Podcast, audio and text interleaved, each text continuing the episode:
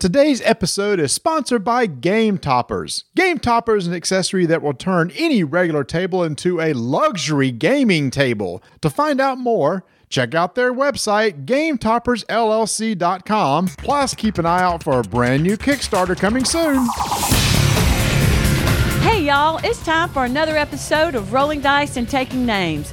Today, the guys kick off their new Pod Pledge campaign, review Res Arcana, and reminisce about Saturday morning cartoons and two new games inspired by them Challenge of the Super Friends and Wacky Races. Also, Adam and I join Marty for a review of the new Space Base expansion. Now let's roll some dice. Welcome back to Rolling Dice and Taking Names. This is episode number 170. That's 170. Kryptonite. This is your movie draft winner, Tony. and and this is I will concede the movie draft Marty. And we are excited to be back to what we do best or what we do. Talk about board, noise? yeah, background noise. Talk about board games, dude. That's what that's what we're here. We're past the movie draft. Oh, so much fun as always. Love that show with them. And then Dan invited us over to his show. Yes, he did, where we got to have a draft of our own for a rock band I stunk. I stunk at that one. where each of us drafted a uh, one of a four piece band, a vocalist, guitarist, uh, drummer, bass player, and, and a wild card. And then Dan has now put that out on his forums for people to vote on uh, which they like the best. And right now, I'm running away with that. Yes, you are. I've got two, and thank goodness I voted for myself. But let's talk about our movie draft a second. So this is the first week after the release of Endgame, and uh, yeah, Tony.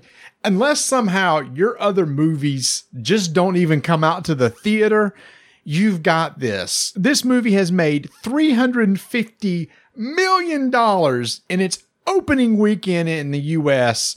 I mean, that's what. I hope my number one draft pick gets over the entire course of the movie, and you got it in one weekend. I told you guys, let me take this movie and y'all have the field. In other words, I only had one pick, and y'all say, no, no, no, no. And I'm fine with that. Actually, off to the side, we said Tony's never won, so we got to give him this one. There's no way he can screw this one up. That's So right. There you go. I appreciate y'all giving me that. Now, I did something interesting uh, on. Now, I've yet to see Endgame. I haven't gone and seen it. Mm-hmm. So, and you've seen it twice. I have I don't know how you gave up four hour or eight hours total for that, but you are the man. six hours total. Thank you. Well, I count previews. But there's only three previews in, in, in our theater, so it wasn't that. Did they do the Godzilla preview? Of course, there was Oh. the Godzilla, the Star Wars, and Detective Pikachu. Okay, still some major movies to come that can help y'all get to the end game. But one of the things I heard about this movie and they're comparing it to so when E.T. came out many, many, many, many moons ago, it mm-hmm. stayed in the theater in the top 10 for 11 months. Wow. And they're saying movies nowadays, and they talked about the previous Avengers, Infinity Gauntlet. They talked about, did I do that? It was it called Infinity Gauntlet? Infinity War. Infinity War, that too. They said that it didn't stay in the theaters as long because of the fact that there is such mass cinemas. They, they, they inundate the cinemas, unlike back in the day for ET.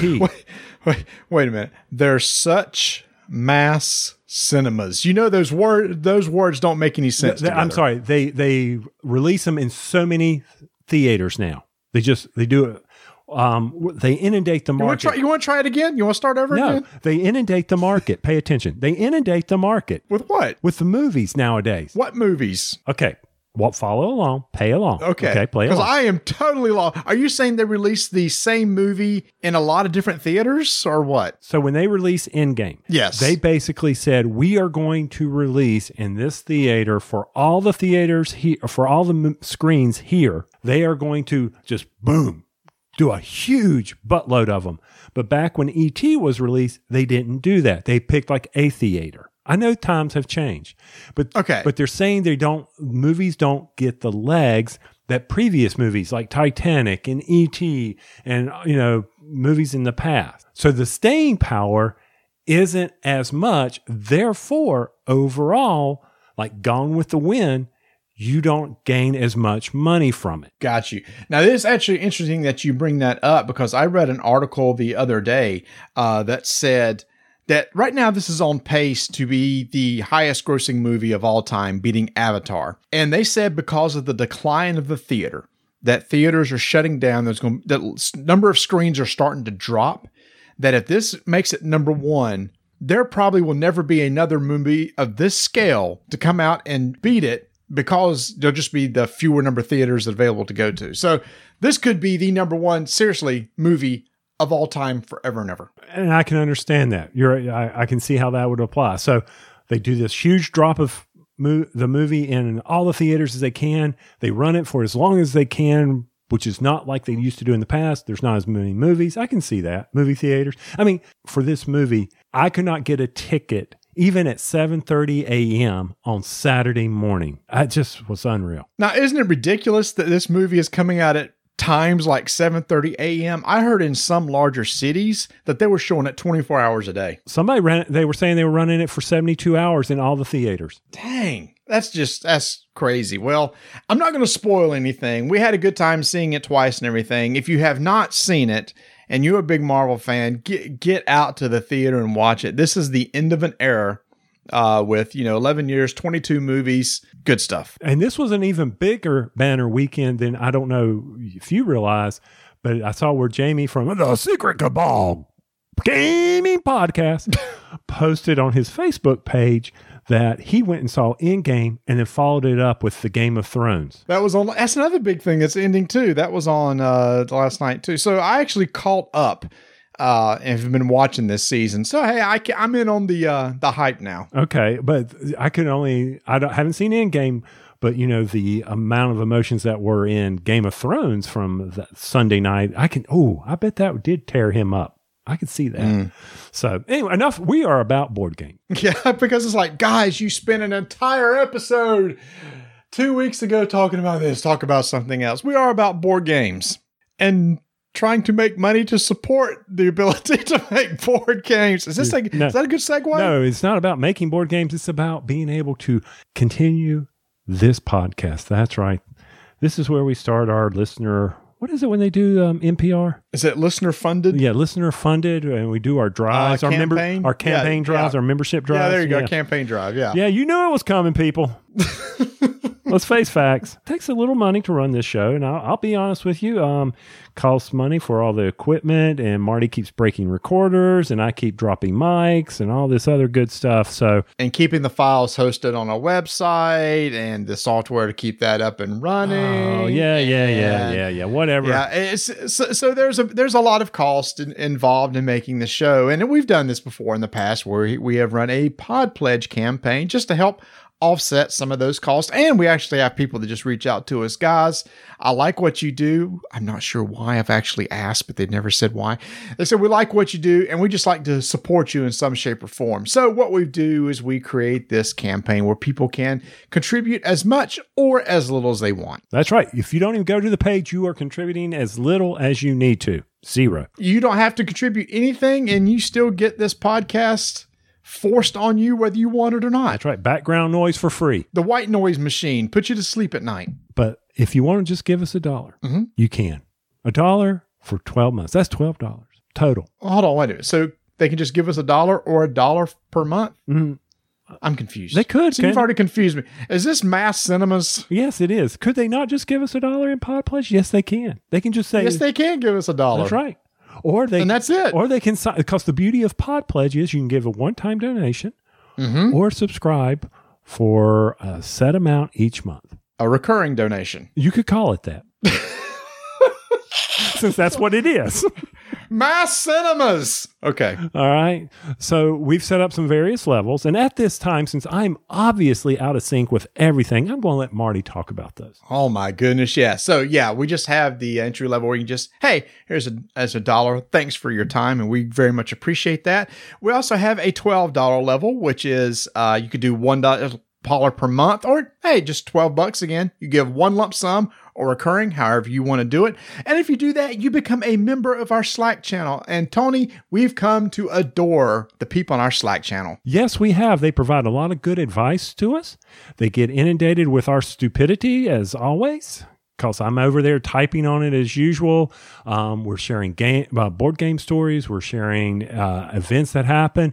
It's become a, a, little small community. It's a it's a taste of um, background noise, twenty four, not twenty four by seven, because I'm not on it that much, but usually we are out there typing away as much as we can along with everybody else. We've had a lot of we've had a lot of helpful hints for people mm-hmm. playing board games. We post files up there like uh, handy dandy flowcharts or, oh, I don't know, other things that we've seen. We let everybody know, hey, that game's on sale. Go out and spend your money. The next level is at $2 a month uh, or $24. You can now vote on a game that w- uh, for us to review each month. It's called the Secret Squirrel Poll. We uh, get uh, a few games in each month, and we want the listener to help us decide hey, what would you like to hear us talk about? And there will always be the option, hey guys, how about nothing and you just take a week off? Yeah, right. That's not going to happen. so there's the uh, next pledge level. Now, the next one is actually a physical reward, and uh, we have not made these up yet. We're still working on the design, but it's going to be a pledge pin, a little nice enamel pin with our logo on it, and you can get one of those for $4 a month or 48 bucks, and we have that design that will be out on our uh, Pod Pledge page, and we'll share it in other places. Now, the next one, Tony, is the one we're really excited about. Yes, it this is. one we got samples of. Well, wait a minute, hold on, hold on. Before you go there, I'm I'm sitting here thinking about the the uh, you know you do need this pledge pen. We need to come up with a slogan like "Hail Hydra" and show the pins. We need to come up with an RDTN slogan. Slogan. Uh, yeah, I'm good with that. In fact, people if want to, they can help us design uh, the pledge pin and give us ideas for it. This would be a nice little pin you can put, like when you go to a con and put it on your lanyard or put it on your, your game bag or whatever. So or trade it away to an unsuspecting victim. Uh, yeah, you could do that too. But you're right. The next one, as you and I are very excited about.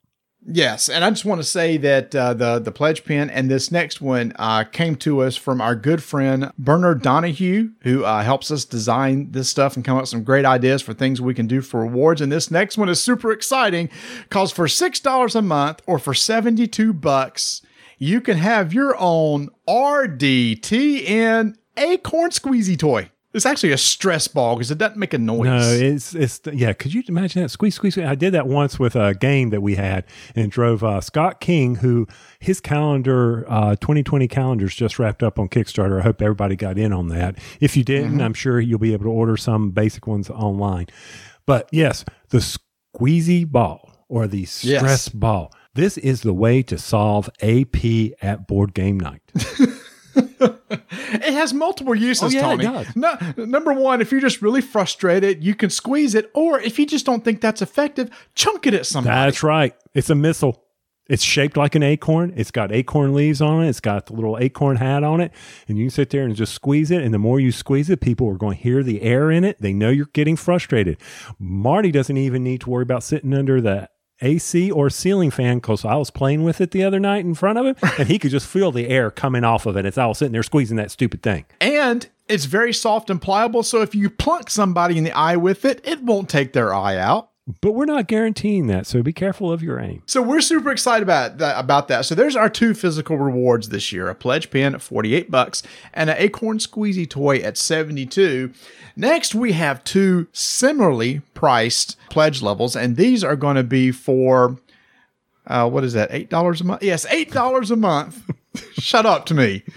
Uh, or 96 bucks, and we're going to do an RPG one shot. Tony, you have said I will host and run a one shot RPG online for people who back this pledge.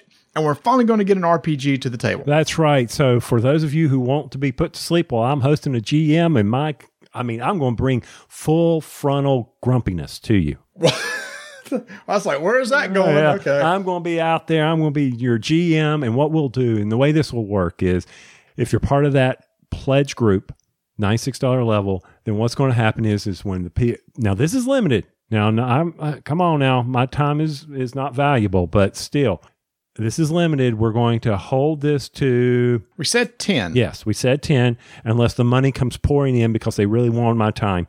But anyway, right. and the when the first five, we will do it in groups of five because what's going to happen is we will be hosting this through Hangout. Hangout, Skype, whatever we think we can get up and running the easiest. And now you, don't think you get to pick your one shot. Mm-mm. This is on me. I get to pick this. You might you might be down the Lord of the Rings rabbit hole, or who knows, there might be a Star Trek one over there. My Little Pony. My ooh, you could. As Rob Rouse Mm-hmm. Yeah. from Blue Peg Pink says, glitter hips could be one of the characters. That's right. We don't know. So that's right. That's the $96 level. You get to come in. Now, if we get too many, Marty might even jump in and host one. Of course I would. I'm, well, I'm going to be playing regardless. Oh, that's right. You are. Crap. Yes, I will be playing regardless. And so uh, that's uh, $96. We're going to limit that to the first 10. We're going to gauge interest in that. If we get a lot of people interested, we may open it up, you know, for some more. Uh, the next one, though, is uh, also $96, and it is for our annual strike tournament entry. For 96 bucks, you get a pass that's covered. Uh, come to our strike tournament event this August at Gen Con. Uh, we're going to have tickets going for sale on that soon, but you could jump in right now and guarantee yourself a ticket. This one is also limited to the first 10. So, yes, you do have to make it to Gen Con. We will not cover your cost to get there or your badge to get in, but once you're there, you can come and enjoy it. And this is actually a really good deal, Tony, because the tickets that we're going to charge this year are going to be around twenty dollars for a ticket. So this this covers a twenty dollar cost. So if you planned on going, this might be the level that you're looking for. Now let's we could clarify this a little bit. Now this is on Thursday night, and if everything holds true, it's at 7 p.m. Mm-hmm. You don't need a Gen Con badge. You just have to be in Indianapolis. That's true. It's going to be the uh, old spaghetti factory, just like it was last year. They're graciously going to have us back again. They did a great job last year, so we can't wait to go back. And of course, we're working on some nice swag. We've already been talking to Miniature Market. They provided those great bags last year, and we're coming up with great ideas to give away uh, this year for every attendee. Now, if you by chance happen to be at Gen Con or in the Indiana Annapolis, Indianapolis area, Mass Cinemas. Mass Cinemas on 8 1, and you'd still like to do an RPG one shot, Marty, can we take care of that person? Dude, that's something we talk about off air. I don't know. Gen Con is a madhouse, man. No, I'm talking about can they get, if I want to pledge at the RPG level, but I also want to go get a Gen Con. Oh, I'm sorry. I'm sorry. You are just understand. Not thought- listening to me tonight. I am not mass cinemas. I thought we were talking about if do the one shot at Gen Con. No, yes, Tony. If like I want to do the RPG one shot and I want to do the strike tournament, how can I do both? Because I ain't giving you guys ninety six dollars times two, which is what 192, 92, yeah. okay, 192. What we do is we have a hundred twenty dollar level or ten dollars per month. So for 120 bucks, you get both. You get the RPG one shot and a pass special guest to our strike tournament at Gen Con. That's right. Now, I will say one thing about the Gen Con and that one. They will be coming down early. We can't let them run because if you, I mean, if you want to pledge in September at this level, Gen Con's already passed. Yeah, it is. And and here's the thing: is the nice thing about Pod Pledge, we can change our levels, right? So we may have different uh, rewards coming out at that time, but this first reward is getting to go to the strike tournament. We'll probably have to close that down, and probably in June uh, or so. Uh, so if you want to get on that, get in that soon because it's also going to be limited to 10 because we got to turn in the numbers uh, to Old Spaghetti Factory. But we'll replace that with something else. The one shot may stay there and we may replace that level with something else or some other goodies. Again, that's what's great about this. We can just kind of throw things and uh, and modify it over time. Yes, you're absolutely right. Who knows what can show up later? What special things we can work out or not work out? Who knows what we can do? So anyway, there it is. There's our brand new the campaign that's now going to be live. And by the way, if you already support us on the current campaign and you're giving recurring amounts, guess what? When the new one comes up, you're automatically rolled over and you begin accumulating in that one.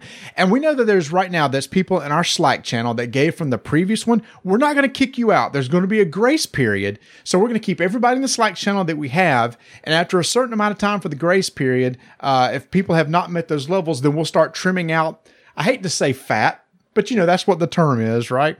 Uh, and, and then as new people come on and meet the new level, and it is cheaper this year, Tony. It's only twelve dollars to get into the Slack channel. We'll be adding those people in. You know, we could just delete the channel, make it quick and easy. Cut, you know, rip the band aid off. Why? Why? Why is it? Why? See, why are you so cruel? I'm not cruel. I'm just thinking about what's easiest for me. So, Tony, do you remember the the URL for this site? How to get there to pledge? Yes, it's podpledge.com or podge podpledge.com. Uh, and you can go out there and we'll have a page out there. We'll also have a link on our website at all time where you can just go out there and click on the Pod Pledge link. Thank you so much for all those that have supported us in our past campaign. Thank you for anything that you can do to help us out. Again, we're very transparent. The money that we make does not go in our pockets. We we do not use it for taking the kids out. Tony did not use it for going to buy a Switch.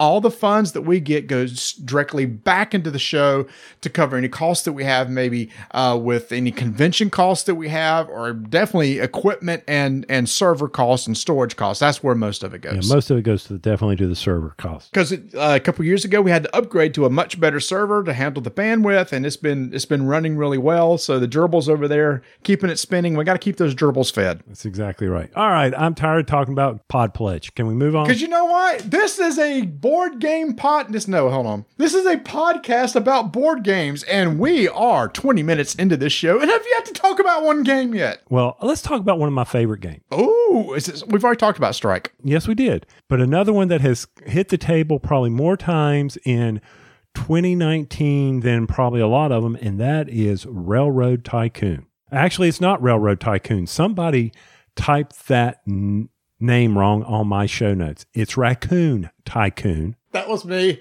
My fault. So Glenn Drover, Forbidden Games, is coming out with a new expansion to Raccoon Tycoon. Hmm. Hmm. and we loved loved that game. No matter who we've taught that game, Tony, in our in our group, people have loved it. People have gone out and bought their own copy. It is a nice entry level to mid type stock game, but Tony, the expansion ramps it up a little bit, baby. It ramps it up. Now, it does add a six player, and Marty and I are going to be first to tell you that's a lot of players. That's it's like five we thought was a lot of players, but it does give you a six player option. And, and that's fine. If I mean, if you've got somebody I think that or a group that really knows this game and can move through the bidding portion of it, six is great. I appreciate them mm-hmm. doing that, taking care. Because a lot of times you're right. You do have one more than you, you know, you, you got six people there. You got three couples. See, that's how that math works. So anyway, he, they're putting in new building tiles. They're correcting mm-hmm. some of the older building tiles. Oh, Marty, guess what happened? What? Unfortunately, one of my uh, glasses was sweating on a table, and we were playing Raccoon Tycoon. Was it one of our RDTN mason jars that people can still get on Pod Pledge? No, Oh, okay. no, it was not. No, um, that's because uh, they wanted a plastic cup. Anyway, they put their tile down, and they go, "Huh, this tile looks different. It's gotten colored. Uh oh. Oh, and so does this one." So some cardboard got a little damp, but that's okay. That's all right. Is it? It's actually not okay. Well, contacted Forbidden Games, and they Yes. said that, hey, tell me what tell me what happened, and um, we'll we'll be able to um, possibly get you some replacement parts. So I'm I'm excited about that. Great customer service from those guys over there. But I will say the money also got wet, but that money is not paper. it, mm-hmm. it didn't take a single lick of damage. It was awesome. Back to the expansion. So we've got mm-hmm. six players: What's it called? uh, Raccoon Tycoon, What's the expansion called? Fat Cat Expansion Thank you. and it starts on May 14th on Kickstarter. Mm-hmm. We're adding a bunch of tiles. We got some new town tiles. We got a new wild card that's coming out that will enhance the railroads. That'll allow you to, if you, oh, I did not get that raccoon I needed. I've now got the chance at a wild card railroad that fits in with your set collection that you're doing. But most importantly, which Marty, I think for me and you is kind of neat, is they're adding this new concept of using your goods, your resources for something else. You're buying special meeple. Yeah, so everybody's going to get a player board now, a slotted player board that you can use to hold your building tiles, your commodity tokens, but also these new types of resources that you could buy called animal and tycoon uh, meeples. And when you buy those, they're worth victory points at the end of the game. So typically, Tony, when you have goods, you usually use those goods to turn them in to get money. But now, like for animal meeples, instead of turning them in for money, you can pay two wheat to get an animal meeple, and you're going to cover up a spot on your uh, board. And the more spots you cover up with those with those animal meeples, the more victory points you're going to get at the end of the game. Tycoon meeples work the same way, except they cost three luxury goods. But then there's two other ones, Tony: housing and locomotive meeples too. That's right. And now those, like locomotives, they cost one iron and one coal. And the locomotive meeples may be placed on a pair, player's railroad card, or they can sell it back to the bank for $20. A quick way to get money. Mm-hmm. All right. So you so you're not having to manipulate the board. You're like, okay, I just need this twenty dollars. You can sell it back and you got that. Another way to infuse the economy of the bidding. Or the meeple is then placed on one of the face up railroad cards on the board and it's available for auction. Oh, baby. Now here's the part I didn't understand is is the meeple available for auction or is the card plus the meeple available for auction? Card plus the meeple, boom, that escalates that railroad. Oh, that makes that super valuable because if you have one of those meeples at the end of the game, it's worth three victory points. That's right. And then from the housing meeples, you put it on a city tile, a construction tile. So same same type of concept. All I know for me, Marty, is that I need to go back out to miniaturemarket.com and order some more Zen bins for all these meeple. So this ga- this new stuff really ramps up the game. Now resources can be purchased. Uh, you could use the resources to purchase different things that are worth victory points. So now there's other ways to cr- generate victory points as opposed just to the railroads and the buildings. So I know this sounds like a commercial, but this is one of our f- favorite games that we got to play at Gen Con last year. So excited to get it in this year. So very excited for the expansion just because it fixes some of the bank, rail baron, governor's mansion tiles. It adds new tiles. It gives you a different use for your resources other than just collecting money. All of that I think will add to the strategy game. I'm really looking forward to getting this expansion. Once again, May 14th, people, if you don't have um, Raccoon Tycoon, I need you to get it because I need you to back the expansion so that I can back the expansion and it gets produced. Once again, it's Yeah. all about me. Seriously, one one of our favorite games from last year. I love what these guys at Forbidden Games are doing. I can't wait to see what else they're going to be doing. Tony, there's another game that we want to talk about that is also one of your an expansion for one of your favorite games. Mr. Ignacy from Portal Games was generous enough to send us a copy of Mystery Tales, the new expansion to Robinson Crusoe. Yes, he did. And there was no sunny day at the beach or in the jungle on this game. Mm-mm. There was not. So this has a brand new theme where you're in South America, you're in the Amazon, and I can't tell you anything else because it's story driven and we can't spoil the story for you. Other than you're going out looking for the lost city or the explorer who went looking for the lost city of Z, who actually was he and his son. Great movie, by the way. So be sure to check that out. But you're right. It's a game. We don't not going to spoil it. Other than it brings some of your Robinson Crusoe over. You have new challenges, new um a new type of. Uh, what was that? Where Guys, you, wait, number eight, you had new items. Yeah. You had the uh, the boat that was off the coast that you can get and store stuff on and make things from, and uh, you got new types of tiles. The, it's really cool. The campaign is like a book. Uh, It's a book based campaign, and we really screwed up, Tony, because we ki- we kind of played it like the original Robinson Crusoe. Yep. And we, we found out that these scenarios, in our experience, the ones we played, were a lot shorter than the original ones. Uh, oh, and we have also found out that poor planning on our part meant we get to replay all of them again. That's right. Yeah, I mean, because the, the first one is like you got like six rounds in order to uh in order to finish that first scenario. And usually the games take longer now. It's like we didn't ramp up our production quick enough. We didn't explore fast enough. There was they've added enough new elements to where you feel like, oh, okay, this isn't just Robinson Crusoe with a new theme. They've added some new things that kind of make you play it just a little bit differently. Right. People die, people go insane. It's crazy. I will say this: it does have a Cthulhu-ish theme, feel dark theme type to it, more so than Robinson does. So if you like that eerie feel, uh, kind of because there is that there's that new thing. Instead of getting you can you take damage, but you also go crazy or insane like you do in Arkham. So there's a new thing that you got to also manage. We, I will give you a hint, people. The stuff in the boat, it's important. yeah, af- after our first game, we learned in subsequent games. Okay, that stuff in the boat was pretty important. All right, get the stuff from the boat. We need to get that stuff out the boat. There's a reason why it was given to us in the boat. All right. We need to figure that one mm-hmm. out.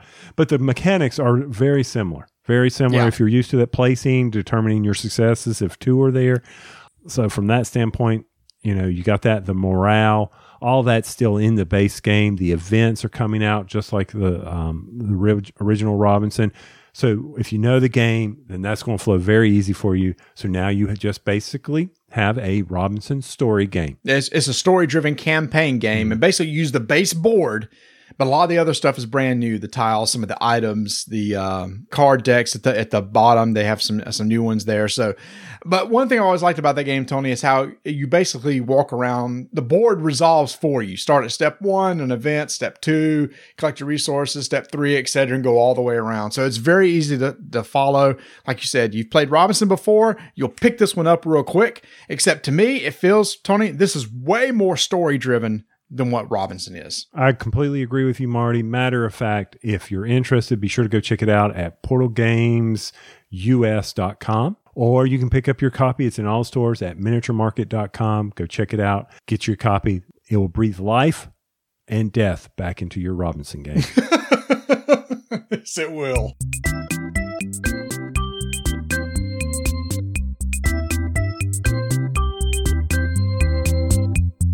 So, have you made it through LA Crimes yet, Marty? We're actually waiting on my son from college to get home because we want to play it together uh, as a group. All right. And uh, you just heard we're got to redo Robinson, so we got plenty of time for that. But actually, we don't. We don't because Ignacio's We got don't. Ignacio's got all these the rolling right. We've seen beautiful pictures from that. We've also Mm-hmm. seen empires, but more importantly, there is a pre-order going on for Mm. one of my favorite games, Yeah, baby. Preach it. Preach it. the 51st State. Ooh, and if you pre-order, you get added bonuses. What do you mean? You mean a 51st state expansion? Yes, sorry, Where you just said 51st state? Man, 50 uh, uh, the expansion. He still pays for this, so either way. whether we screw it up or not, the expansion's called Allies. Proceed. What's left to do? Go pre-order it. It's a great price. You can go out and add, inject more stuff into your 51st state. So, if you weren't aware of this, go out to portalgamesus.com and place your pre-order for 51st State Allies. Allies, which adds brand, two brand new factions.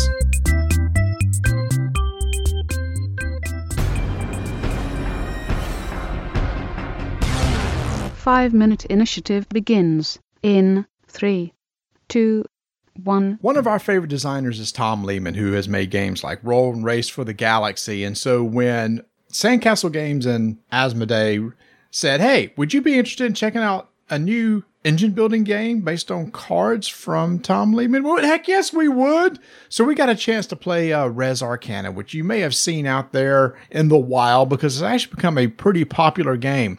This is a deck building game, which probably takes, I don't know, maybe 30 to 45 minutes, depending on other players, when it's two to four players. And the gist of this game is each of you are a mage. And at the beginning of uh, the game, each of you are dealt eight cards or eight artifacts. And you're trying to get those artifacts into play for the purpose of collecting resources and converting those resources to other things and eventually trying to work your way towards getting victory points. But Tony, the winner is not the first person with the most victory points. No, it's not. It's the person with tens. And you said a deck building game? Did I say a deck building game? That is incorrect. It is not a deck No, building game. it's kind of like se- uh, Seven Wonders, where you are sitting there and you are collecting resources. Well, Seven Wonders doesn't do that, but that's the point.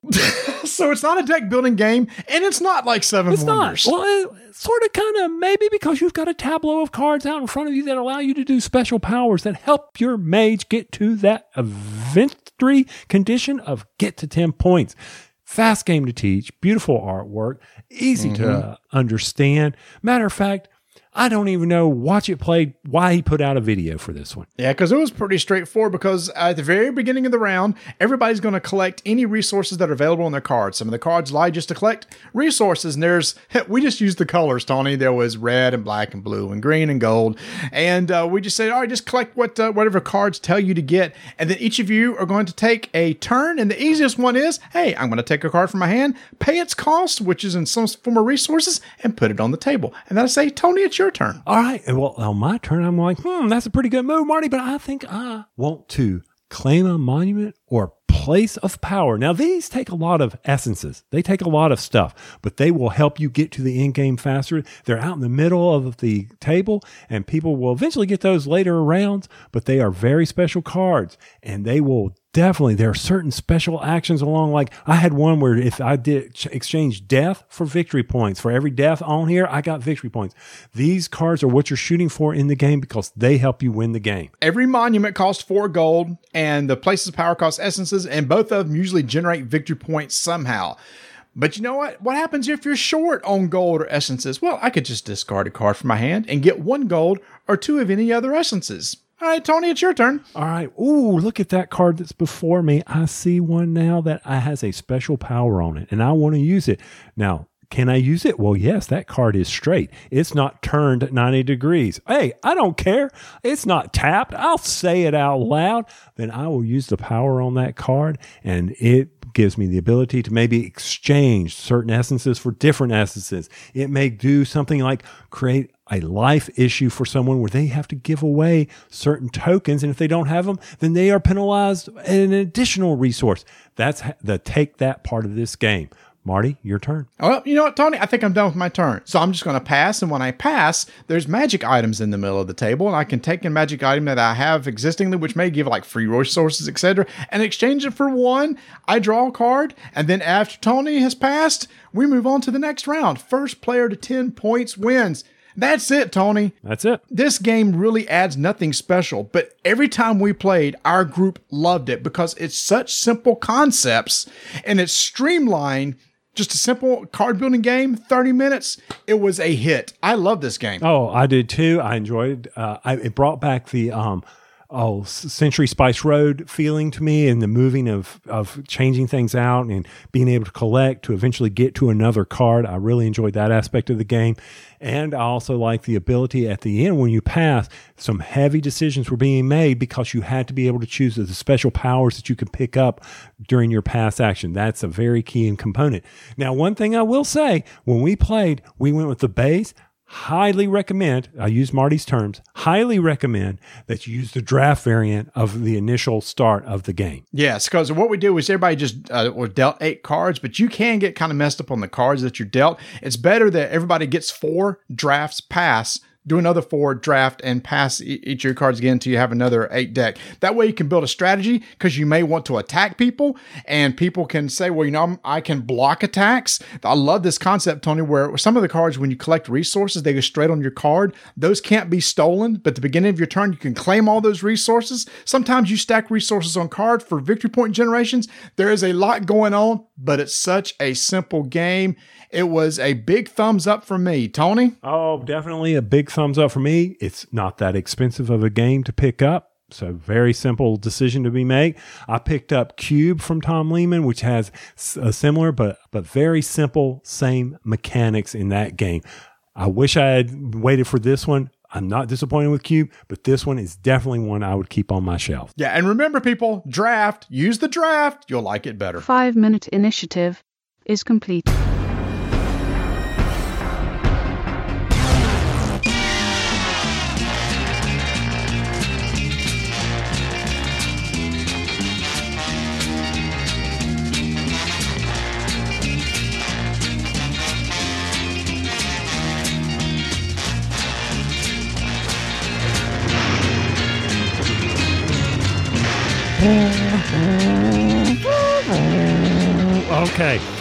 Maybe that's not the sound that the wacky racers made when we were growing up watching that cartoon, Marty. It was nowhere close to it. No, it wasn't. But man, what a good cartoon that was. Yes, it was. But you know, that was actually a little bit before our time. I know, but I still remember it. I remember um, Penelope Pitstop. You know what I remember more, though, is the Hanna-Barbera Laugh Olympics. Remember the Laugh Olympics? Now that you said it briefly, yes. Where each of the teams, there was like the, the evil team and they compete against each other? Yeah, and you always pulled for Muttley. Because you knew, Bad guy. because well, Muttley and Dick Dastardly, you wanted him to win. Aside from that, last year at Gen Con, when we went to the CMON preview party, they mm-hmm. showed us wacky racers. Wacky races. That too. Wacky races. I have it pulled up right here. I God, I cannot read tonight. I am having a bad time. Mass cinemas. That's it. Wacky races. And we were like, we got to get some of that because because it mm-hmm. brought back the nostalgia of the cartoon. Even though it was before our time, we were like, okay, they they didn't go into a lot of explaining. So when you told me that you had it, I was like, okay, this has got to be on the table. Let's play this now. Because we like other racing games. We like Flamme Rouge. Flamme Rouge. And we like uh, um, That one too. the restoration game. Downforce. Downforce. Thank you. Couldn't think of the name of it. But what was so good about this game, and it takes me back to one of our favorite games that we got to play many, many, many moons, moons ago, and that was Gravwell. Ah, yeah. Because it has that same mechanic of a, a kind of a push pull where you've got somebody coming at you and oh that was so good.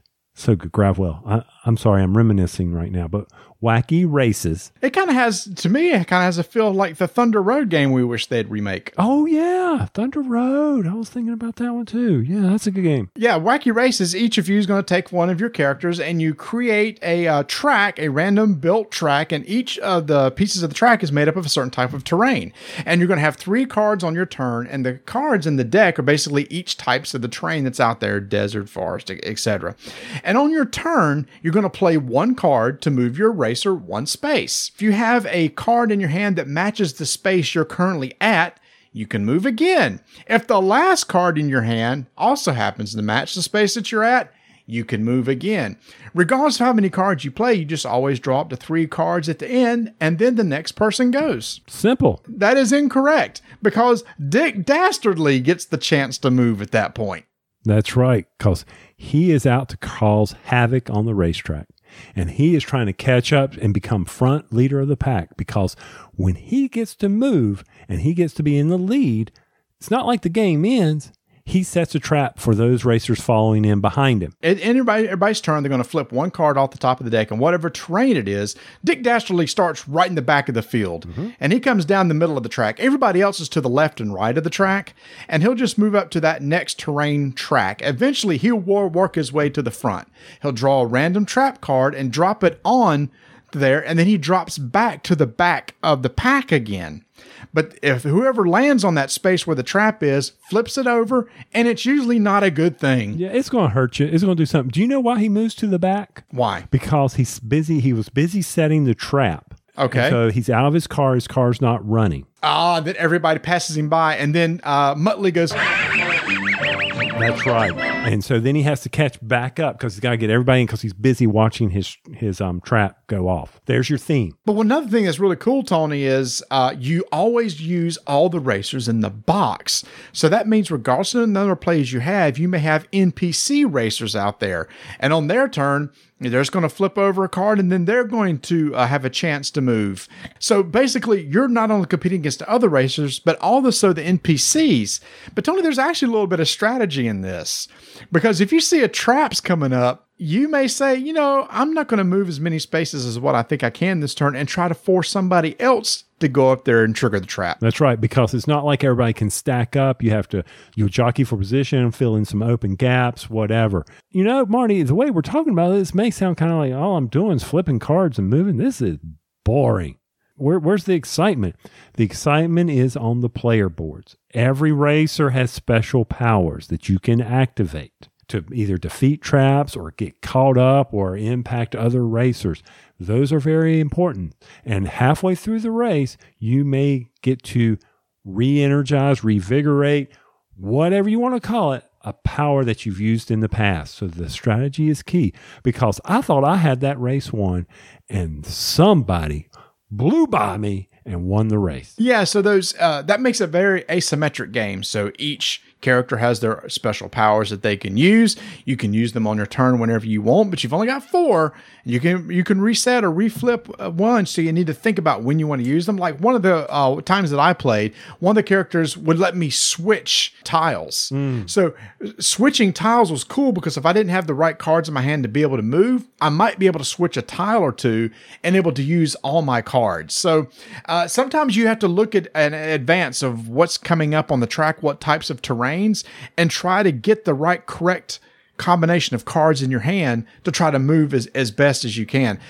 It's a very simple game to teach. What, Tony? 30 seconds to teach, maybe a minute, probably 15 minutes to play. This is one of those things great for kids, great for adults just to uh, get out and play real quick. I, I enjoyed it. I did too. A good little racing game. Now, is it going to replace Flamme Rouge for me? Mm, probably not. No, but but it's a different. If you look and wait, What was that? What was that big sigh? no, I was well, I was trying to think in weightiness. Flamme Rouge takes a lot longer than what this game Hmm. Oh, yeah, takes to play, but it's a lot more thinky too. This one is literally set up and play. Twenty minutes, you're you're done and can put it away. So if you want a quick racing game, this is it. Downforce takes even longer. Hmm. So those are more uh, involved racing games.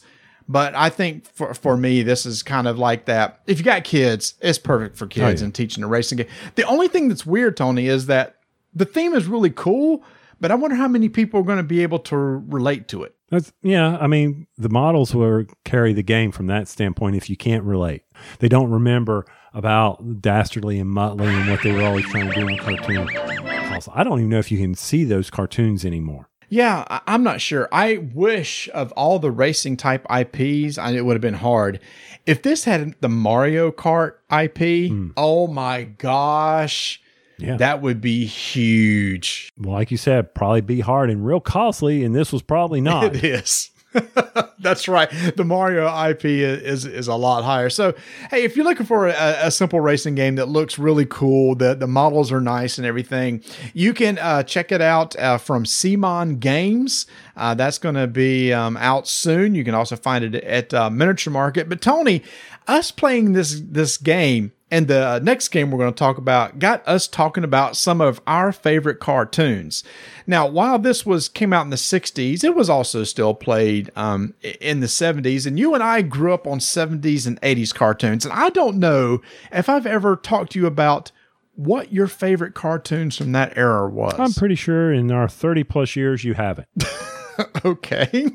Because I mean, it's something that you don't think about. I mean, you're you're absolutely Saturday mornings are different for our kids now than they were for you and I. we had cartoons. They do not have cartoons. I mean, it was the classic ABC, NBC, CBS all had Saturday morning cartoons that started from like 8 until noon. And remember the big deal in the fall when the new lineup would Oh, come out? Yeah. You remember you remember the Friday night specials when they would introduce the new cartoons? Oh, yeah. I never missed that. I never did. And when a VCR was introduced in my house, I was able to record. Oh, But So good. I, I wonder if the VCR was out when they were doing that still. I don't know, but I just remember that was such a highlight. Saturday mark, uh, Saturday morning cartoons uh, was such a highlight. Tony would actually put out a, a poll asking people their top 70s and 80s cartoons. But before we get to that, I just want to talk to you. What's some of your favorite 70s and 80s cartoons? Well, um, I'm going to start from the bottom Okay. on my list. My number three, which I always, even though there are many cartoons, if they ever came on, Wiley and the Roadrunner. Looney Tunes, I know it's a collection of them, and I know it's Bugs Bunny and all. Foghorn Leghorn, all those were great. But my favorite of that cartoon, Saturday morning cartoon, was because you had the Bugs Bunny road, uh, Bugs Bunny Daffy Duck hour. So of that, I could say that one, but no, I'm going to even narrow it down. I like Wiley Coyote, super genius, and the Roadrunner. So here's the thing, Tony, and this is where I painted ourselves into a corner here. Those really weren't made in the 70s. They were made in the '60s, weren't they? Yeah, and, and it was so funny when our we did our contest. I realized, man, I ham I hum humstrung. That's good. That's like the past tense of hamstring. I humstrung them. Yes, you did. My cinemas. So I sure I probably should have said 80s or before Mm-hmm. because Looney Tunes is right in there with me also. Uh, with my favorite being Roadrunner and Coyote Oh, by far. yeah. In fact, Coyote Wiley is also my favorite Looney Tunes character. I had a Looney Tunes, I mean a Wiley Coyote stuffed animal. I still have a Super Genius T-shirt. I, I just I just love that character. So yeah, that's definitely one of my favorites. Sure, we break the 60s, 70s rule, but it, it's in there for me too. Now, the favorite Looney Tunes cartoon of all time, and I know this one's your favorite too, is Duck Season. Oh, as far as the individual Yeah. short, oh, by far, Duck Uh, season. rabbit season, duck season is, is I think just iconic, and most of the iconic ones for me do have Daffy Duck. Uh, that one uh, was it uh, Robin Hood. Oh, Robin. Yoinks! And away! Yoinks! and away! Ice and away! Ice and away! Zoink and away! Why? Or when when um, Bugs Bunny was drawing Daffy Duck's cartoon for him, uh, I'll duck him up. All right, let's get this picture started. No, no! Listen, pal, let's discuss this thing huh? That's right. Oh, oh, I'm a fly boy. I'm a fly boy. Oh, such good card. And then they started cutting the violence out of Wile E. Coyote. I know. He wasn't really blown up, people. Okay, so what was your number three? Since you already named it, I'm going to lump that in there with one of my top three. Okay. Looney Tunes is mine in there. Yeah. All right. So number 2 mm-hmm. by far, I've watched a ton of it. And even when I was a kid, it scared me to death. Certain episodes, Scooby Dooby Doo, where are you? Oh, so good. And I'm sure that was 60s too. It was, but there were some 70s versions because there was Scooby Doo and Scrappy. Scrappy was introduced in the uh, 70s. No, no, I do, no, Mm-mm, no. Don't bring Scrappy. You want Scrappyless. I am Scrappy-less. You, you can stop right there. Okay, so we'll exclude uh, uh, Scrappy. So guess what? Um, um, Scooby Doo was one of my uh, top ones. Also, did we like the same three? Probably. I mean, I because you said Saturday morning Spider-Man, the Amazing Spider-Man, Spider-Man was never a Saturday morning cartoon, so I didn't include it. But yes, Scooby. Uh-huh. But yeah, oh, the Scooby Doo when he ran into the diver with the glowing green eyes, and he was running in the oh, barrel. Oh yeah, yeah, yeah, yeah. It was just so. It's like, could you not come up with a different ending though? It's basically they capture the guy. He's bound in some way. They take off the mask, Mister Wilson, and I would have gotten away with it too if it wasn't for you meddling kids. But that's okay. I was fine with that. I mean, it's just like Three's Company's TV sitcom. That's true. It was the same story over and over. It's just like somebody heard something and misunderstood it, and then hilarity ensued. All right, so number one, If it's, it's going to be the same thing. it is. It's Super Friends. Oh yeah, Super Friends. So we had the same top three. Super Friends was one I watched religiously Yes.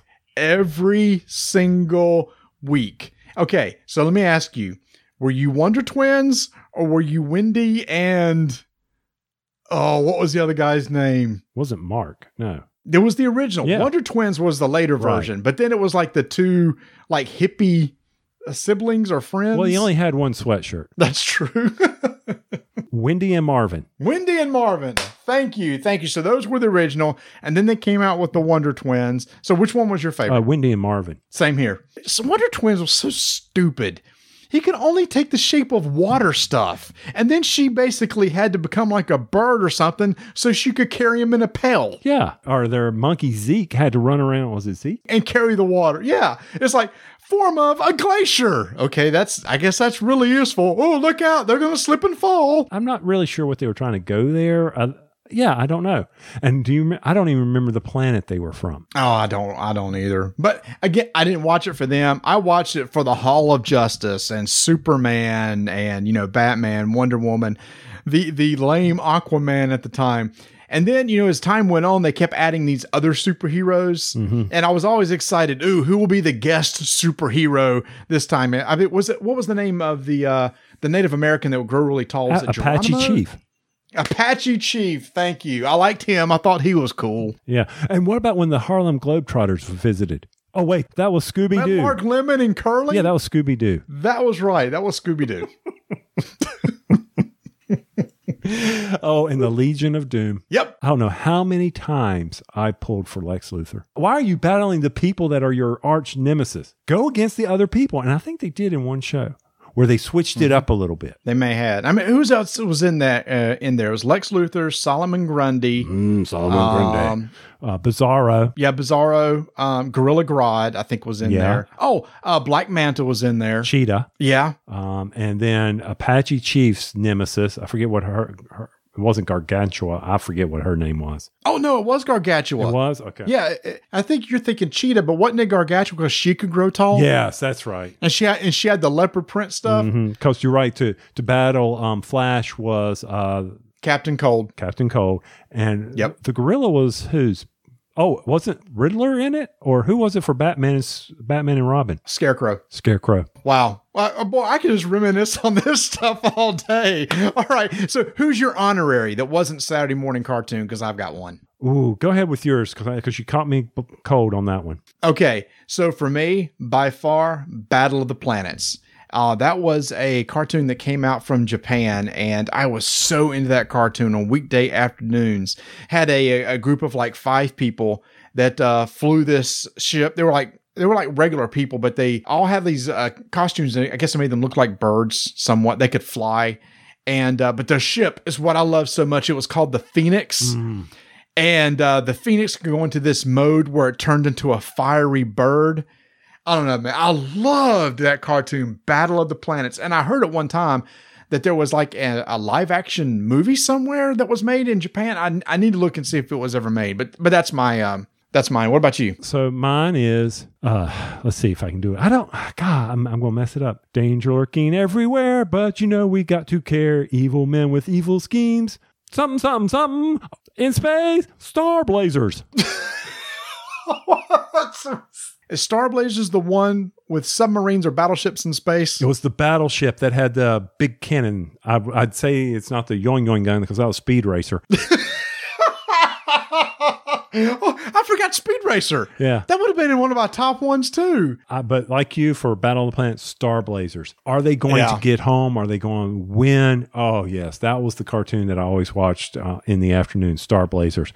Yeah. Danger lurking everywhere. Just go out and Google Star Blazers theme and you'll know the correct way to do it. Not what I do. That's so good. I can sit here and talk cartoons forever. Well, another reason why we want to talk about this was because we recently got to check out a new game from Cryptozoic from designers Ben Pinchback and Matt Riddle, Challenge of the Super Friends.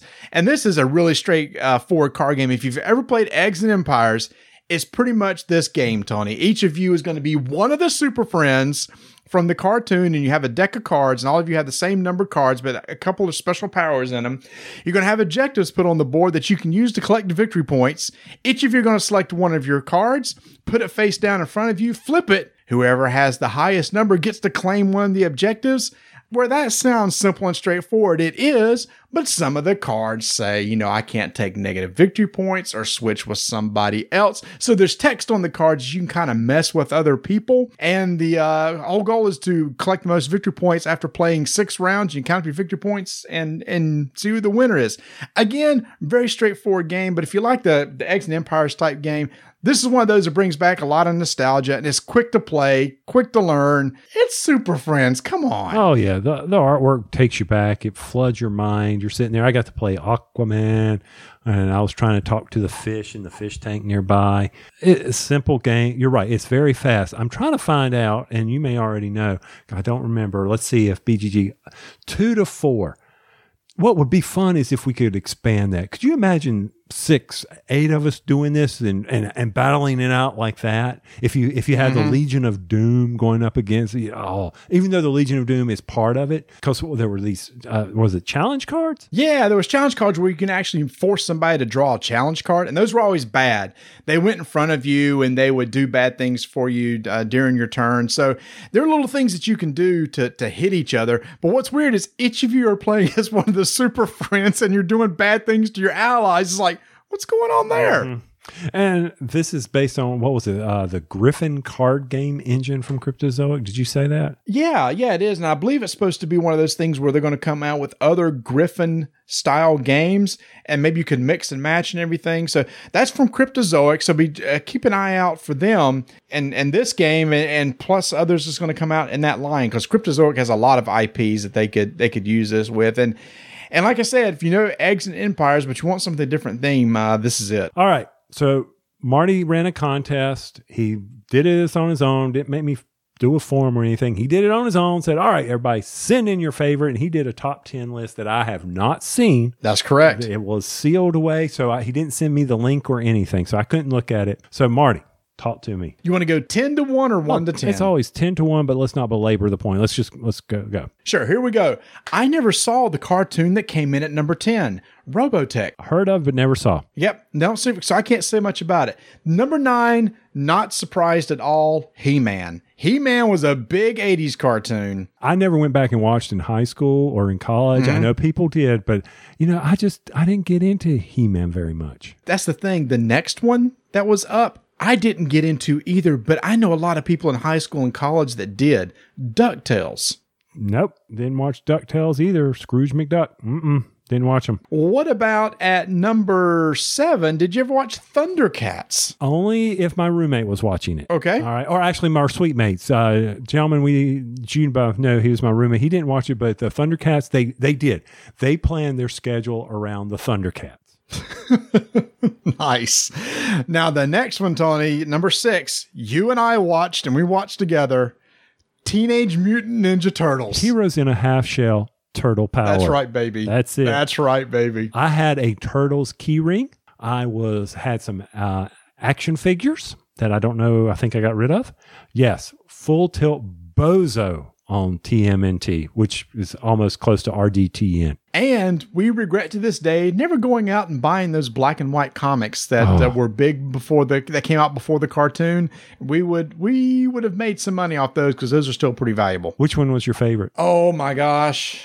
Uh who is the one that had the size? Raphael. I like Raphael. Okay, and I was a Donatello guy. There you go. Was he the uh, pole? Yep. Wow, I'm surprised I actually remember that. All right, coming in at number five, Thundarr the Barbarian. Okay, I can see that. I didn't. Once again, missed it. You did not miss number four, Looney Tunes. You did not miss number three, Super Friends. No. Oops, there was actually a tie. Tied with Super Friends, I didn't mention it. Transformers. Oh, of course. I'm sorry, that would have been a big one I missed. Transformers was also in there, tied for Super See, by, Friends. by doing this 80s thing, I missed a lot of these. Number two, G.I. Joe. Go, Joe! I did enjoy watching Joe. Mm-hmm. I did watch Joe. Okay. So, number one would be probably what? I, I got nothing. I have no idea. Scooby Doo. Scooby Doo. Really? Okay. Yep. Scooby yep. Doo. Number one, Scooby Doo. So Scooby Doo, G.I. Joe, Super Friends, Transformers, Bugs Bunny, Thundarr, TMNT, Thundercats, DuckTales, He Man, and Robotech. And guess what? For all those that entered, you had a chance to win a prize thanks to Cryptozoic and CMON Games. We're going to be giving away one copy of each of those games. And the winners are for Challenge of the Super Friends by random drawing. Tom Little, and the winner of Wacky Races from CMON, our buddy who's also in our Slack channel, Willie Williams. We'll be reaching out to each of you and uh, the prospective respective companies, Cryptozoic and CMON, will be sending you those games. Thank you much so much to CMON and Cryptozoic for sponsoring this contest. And every everybody, come out to the guild. Tell us what your favorite cartoons were and some of the memories that you have with them. I want to know where the heck Voltron is. It was in the list. It was in the list. I did have I did have one of the wa- lions. I did get an action figure of the one of the lions. I forget which one. My mom goes, "You're in college. Why do you want this?" I go, "Mom, it's Voltron. Just just put in my Just- just do just it. give me Voltron." Just give me a Voltron lion."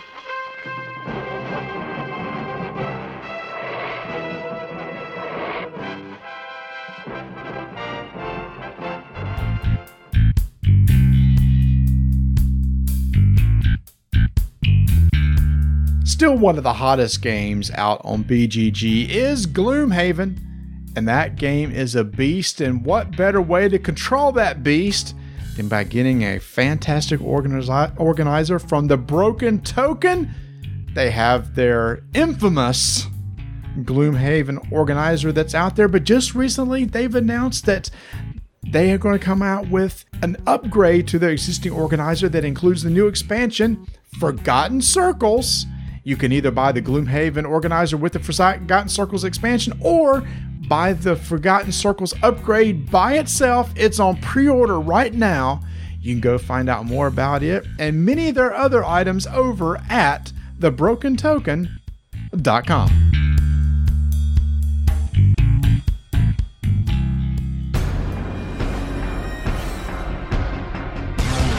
Five minute initiative begins in three, two, one. Last year, one of our favorite dice games Woohoo, dice. was from was Space Base from AEG and designer John D. Clair. And yes, joining me on this five minute initiative is my wife Vanessa And yes, I love dice. and my son Adam. I also enjoy dice, but to a lesser degree. As we just experienced the brand new expansion. I'm going to have to stop you right there. oh Maureen. man, here we go.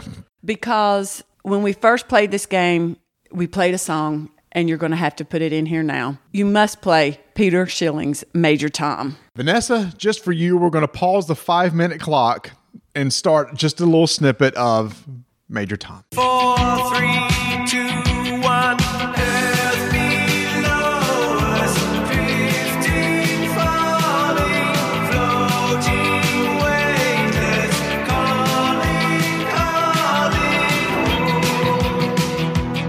right, you happy? I'm happy. All right, let's get into this game. But let me tell Oh, you, my goodness. this expansion made me happy. so honestly, we don't even need to say anything. I'm telling everyone what to do right now. Just turn off rolling dice and taking names. Whoa! And go and buy this expansion. That's all you need to do. Just listen to me, people. The Emergence of Shy Pluto is the brand new expansion to Space Base. And Space Base is a game where each of you have a tableau in front of you with cards labeled 1 through 12 on your turn. You're going to roll two dice, and you can resolve the sum of those two dice of uh, one individual card or two individual cards by each of the individual dice. What's so great about this game is you're going to be buying cards that you replace existing cards that go upside down on your tableau. Those cards are then activated on other players' turns. So if Vanessa, if you were to roll a three and I happen to have a card in that slot that's turned upside down to be activated on your turn, I get to activate on that turn.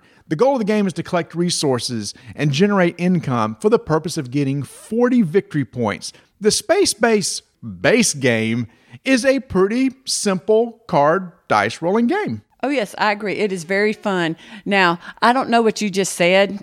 Here's what I know. Here's what I know. When you play the game, mm-hmm. there's a section on the bottom of the card. That's what you look at. Don't worry about what you roll on your roll, people. Look at how to get your card turned upside down so that you can benefit from someone else's role. That's the main thing about this one. We should let you know that once again tonight, mom did win again. So she does know the proper way to play this game. Vanessa rules at dice games. Roll for the galaxy, uh, space base. No, no, no, Craps. no, no. no. I just love dice. They know it, they sense it, and so they're nice to me. All right, so let's talk about this game. Typically, when you have expansions, there are some introduce some new cards, some new mechanics. You have a rule book and says, "All right, shuffle these into your existing base game and go play the game." This game was not like that. In that this game slowly introduced brand new mechanics and new macar- new cards over the course of almost like a legacy game. Because when you open the box, you have these stack of cards that says, "Do not read until you read this rule book." Which is so exciting and it makes me want to read it. and two mystery boxes which contains things that you can't look at which means unfortunately we can't talk about all the goodies in this because we would ruin it for people And we do want y'all to know, I guess it took us about two weeks just with different things that we had to do, but we played the whole thing. But when we played, you start playing just the base game. yes And I can't remember, maybe it was about three fourths of the way in where we were able to open up, or was it right at the end of Uh, it, the game? it was right towards the beginning where it says oh by the way here's some new cards and here's a little new mechanic you might want to use Well, here's what I remember. We all went, Whoa, Nelly, what is happening? That's what I'm saying. Just go and buy it. So if you didn't stop it earlier, stop it now and go and buy it. Well, now that all the listeners are gone, I guess. but uh, this expansion is one of the most well integrated into a game I've ever seen. Like it, it by the end of it, I mean, maybe it's because it's introduced slowly, like piece by piece. But by the end of it, this could have been the base game. Like this could have been integrated into the base game from the beginning, and it was just so well implemented the way they do it. And the rules encourage you to play with the new mechanics. Well, dare I say, force you to play with the new Yes. mechanics if you want to fully, you know, take advantage of the game and win. You're going to have to to do the new things that they told you about, and I think that's really cool. again, typically they just like, all right, we're going to shuffle new cards into the decks. And if you do that, you may never see those cards. The way they uh, set this up is you must use the new things that came out in order to progress the story. And yes, there's a story in here. It's a light, cute little story. Mm-hmm. But regardless, there's a little story. And when it got to the point when it says open mystery box number one, we were like so excited and we did. And it threw in a twist we weren't expecting. Then we get to mystery box number two and open it and another little twist. But the coolest thing is now that we're done, like many legacy games, when the legacy game's over, that's it. You don't get to play anymore. What they've done is it's like, all right, you have all these brand new mechanics. From now on, when you set up the game, set it up A, B, C, and D, and just play the game as normal. Mm-hmm. So they introduced all these new mechanics slowly, and now it's just part of the game. Yeah, it was fantastic. I had a lot of fun. And I do have to say that when we started tonight, can't tell you exactly. I, I wish we, We could can't so say anything, just go buy it. But at the beginning, I was like, I can't stand this, and I got so mad, and it wasn't liking me, and I was like, I'm never going to play it again. And then, like literally ten minutes later, this is the best game ever.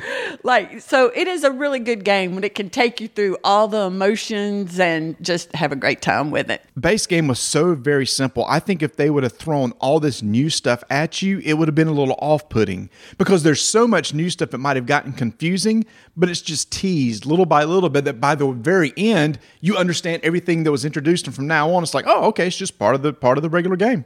It's dice. It's dice, and it's wonderful. And we did play. So, how many games did we play? It took us three plays. It took us three plays to work through the entire game. So I would say average is probably three to four plays to open up everything that's in the expansion, I mm-hmm. would think. Mm-hmm. and Adam won last time.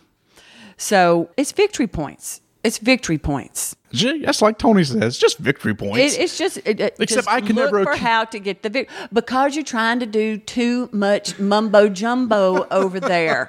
I'm going to do this to do this and activate this and activate this for one victory point. Boop. but I got to do some cool stuff.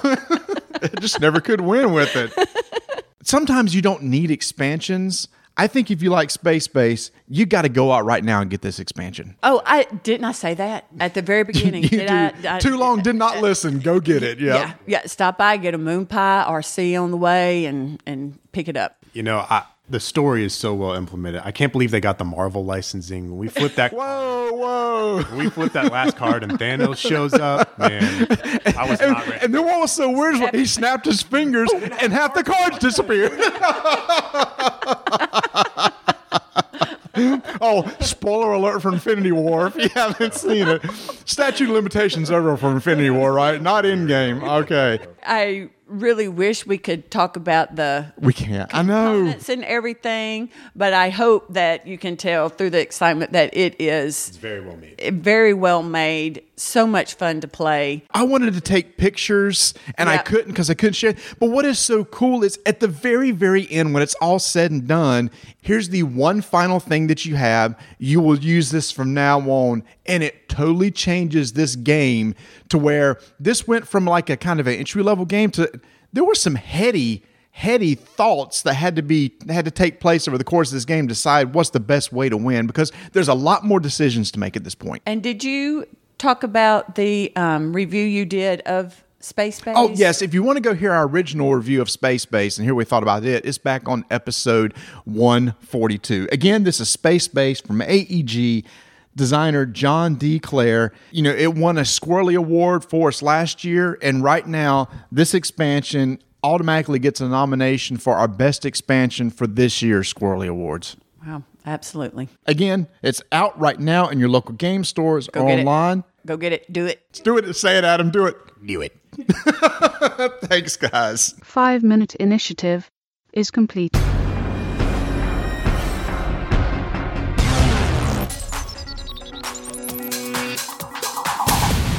Well, Tony, that is going to be the end of another RDTN episode. But before we get out of here, I do want to mention this really unique Kickstarter that is out on Kickstarter. Wait a minute, Marty. Right. I'm not sure I understand. Is there a Kickstarter out on Kickstarter? Not not on My cinemas. not uh, not as Indiegogo going on Kickstarter or That's right. This thing's called the Vorpal board. The Vorpal. And I- I'm just going to read the synopsis from the Kickstarter. The platform for playing your favorite tabletop games with friends online using the actual game pieces. Now that sounds really cool. So you have like Tony, you and I maybe can't get together, but we want to play a board game. So what this device is, it's a little an arm that attaches to a a, a box that you can uh, attach your camera to that arm so and use the camera on there in order to be able to share your playing spaces. There's an app that goes along with it so that you can see each other using a camera, maybe using iPad or something. So I could see you, I could see the board, and then we could actually manipulate and play the game. But then there's also this thing too, to where you can take cards, maybe the cards that you would put into play that maybe you're not supposed to see, but the other player can, and you can use the camera to scan the card and show them the card. It scans it, and then on their side, on their app, they can see the card, but you can't. So it kind of fixes that issue. It's like, well, I got a card that I know that you're going to be playing with, but I can't see it. So they kind of fix that that problem right there. It's an interesting concept, Tony. Uh, basically, creating these tools to make remote game playing possible. It makes it easy for you. Let's just cut to the chase there. This Kickstarter, which I think is on Kickstarter, is going to make it easier for you to achieve that. If if you don't want to crank up, uh, what is it, Tabletopia? What's the online? Tabletopia, yeah, or use Skype or something. I mean, people are probably thinking, wait a minute, why not just use Skype? I think the really unique thing is, is this app is built from the ground It's the up to support multiple windows of showing the game board, showing you, uh, showing a hand of cards, um, etc. So there's multiple purposes of the app that uh, kind of breaks it away from just using a typical camera and a Skype. Yeah, I, and I think that's what everybody needs to understand. It's not this accessory; it's the app. It's being able to do that, being able to show the trades, being able to show the various things that are needed. Yes, we already have tabletop, yeah, but it, it rolls it all together. And even though the thing about scanning the card, taking a picture with your phone, that's kind of a cute little gimmick. I like that little box that they built for that. It is. It looks like a little scanner. You you lift the lid, you put a card down on it, and your camera's underneath it to scan it real quick. So if that sounds like something that you might be interested in, we'll put a link in our show notes, and it's called the Vorpal Board, and it's by uh, Vorpal Enterprises. Okay, it's not like um, don't have enough going on in Kickstarter. Just recovering from that. And before we get out of here, I've got kind of a sad note to share. And I got a bone to pick with you. Oh, well, hey, which which would be better, the bone first or the sad note? Go with the sad note. Just recently, the final two decks for Ashes Rise of the Phoenixborn has been released to retail.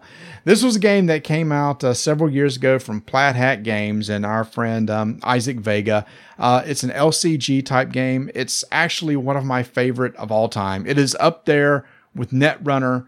Uh, right there with Netrunner, I would put Ashes as my favorite competitive game. I love the idea of the dice and everything.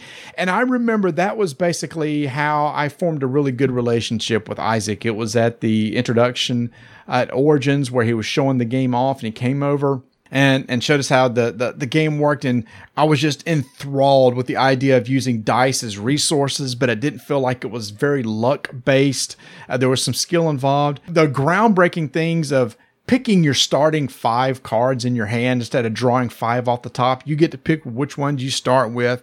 I love the game. It had some great mechanics. It's just ran into some issues over the years. They they had a problem getting out su- tournament support, which hurt it. And then there was, you know, they were bought by Asmodee, Plaid Hat, and everything had to go through all that. So it kind of lost a little steam and it just kind of, I guess, petered out over the years. But I love all those cards. I love that set. And and it introduced us to Fernanda Suarez, who's the artist for that game. We loved her art so much that when we redesigned our logo, the first person we went to was Fernanda, and she's the one that redesigned our RDTN logo. So Ashes holds a special place in my heart for having the chance to develop a relationship with Isaac, who we still love today and still gives the best hugs and board games. And also the opportunity to have our logo designed by one of the best artists I've ever seen. So, just a big thank you to Plaid Hat, Isaac, and Fernanda for providing a great game. Even though it's over, doesn't mean I can't stop playing, and I can't wait to check out these two brand new decks that just came out. Yeah, I wish we'd gotten a chance to play a lot more of it. I know it's it's such a solid game, mm-hmm. such a good game, And it's got Anyway, dice in it. You know how I love dice. You do, you do. All right, so what's your bone? All right, so I'm going to read two things here. And I want right. our listeners can figure out who did what. So, so this is from our play by forum adventure that we're having. Oh Lord. I am fine with the battle and ready to send these demons to the abyss from which they came. But would a wiser course be to get down those steps and possibly bring the tunnel down so they can't chase us? I would stake my life there's another exit. But if not, I am ready and I will wait for the horde to come around the corner. We'll use the wall as a shield and they stick their necks around the corner. I will cut them off. Moradin, grant me the knowledge I need to strike down my foes quickly and protect those around me. That's one of our characters that we're using. All right. Here's the Okay, here, yeah. here- here's the here's the next one. All right. Linmar takes aim at the goblin and fires off a shot. Even if he misses, they'll know we mean business. So, listeners of ours, you know Marty and I. Who do you think wrote the first one in the play by form? And who do you think wrote the second one? Wait, wait, do you, do you need me to look farther for, for another Linmar quote? Here, I'll give you one. yes, I'll help on the search. So, so fans of the show. Now Marty's laughing. I don't know why he's like because he maybe that was me. Maybe I was just being grumpy when I, I just you know yeah I'll help on the search or may, maybe that was Marty. I don't know. I, we'll see and think. Oh my gosh! So y'all understand why I'm GMing now? Well, I'm the GM, but anyway, I'm I'm having a blast in our play by forum. Uh, I cannot um, by Flyboy Connor Peter. I'm going. to I think that's how you pronounce it. Peter is our GM, and he is doing an incredible job. We are we are what Marty about a third through. Yeah, so, something like that. But here's my problem, Tony. what the fact that you're verbose in your postings is, is or your your keyboard doesn't work? What's your Well, problem? it's it's not it's not fun when two of the last three rolls I've made have been ones. Ones. I've rolled four ones in this campaign so far. Four. That's not fun. it's not all about rolling dice. And taking names?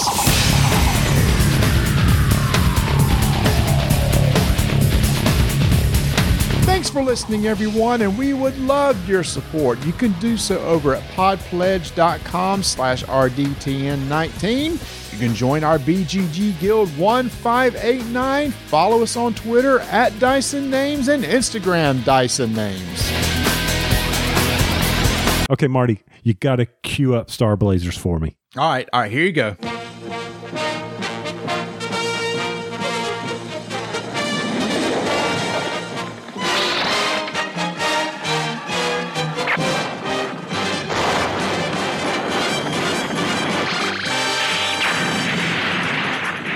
We're off to outer space.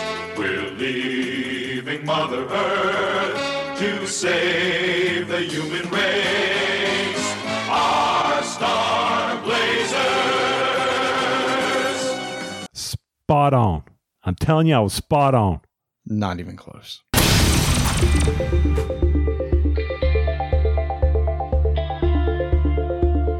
Marty, I can't tell you how many times I've heard me say and friends of ours say, if I only had gotten to the drop the day before. Six. What? you've said it six times? No, I, I thought yeah, you said I couldn't guess. I did. Okay. no, Well, uh, there, there's been a lot, and especially for me because I missed out on Coimbra. I missed out on the um, one that they had where it was the ba- oh the battle of the battleships in the Pacific War. That was on the drop at a great price. And I'm like, when it hits this price mark, I am going to pick it up.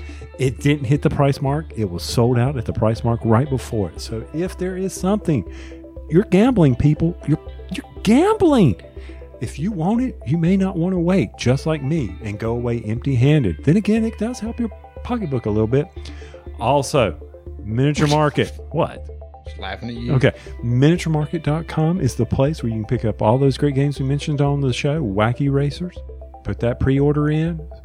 Battle of the Super Friends or Res Arcana. Arcana, is that right? Just if you say it enough different ways, one of them is right. That's right. So be sure to get over there and go to miniaturemarket.com for all those great games that they have in stock or on pre order today.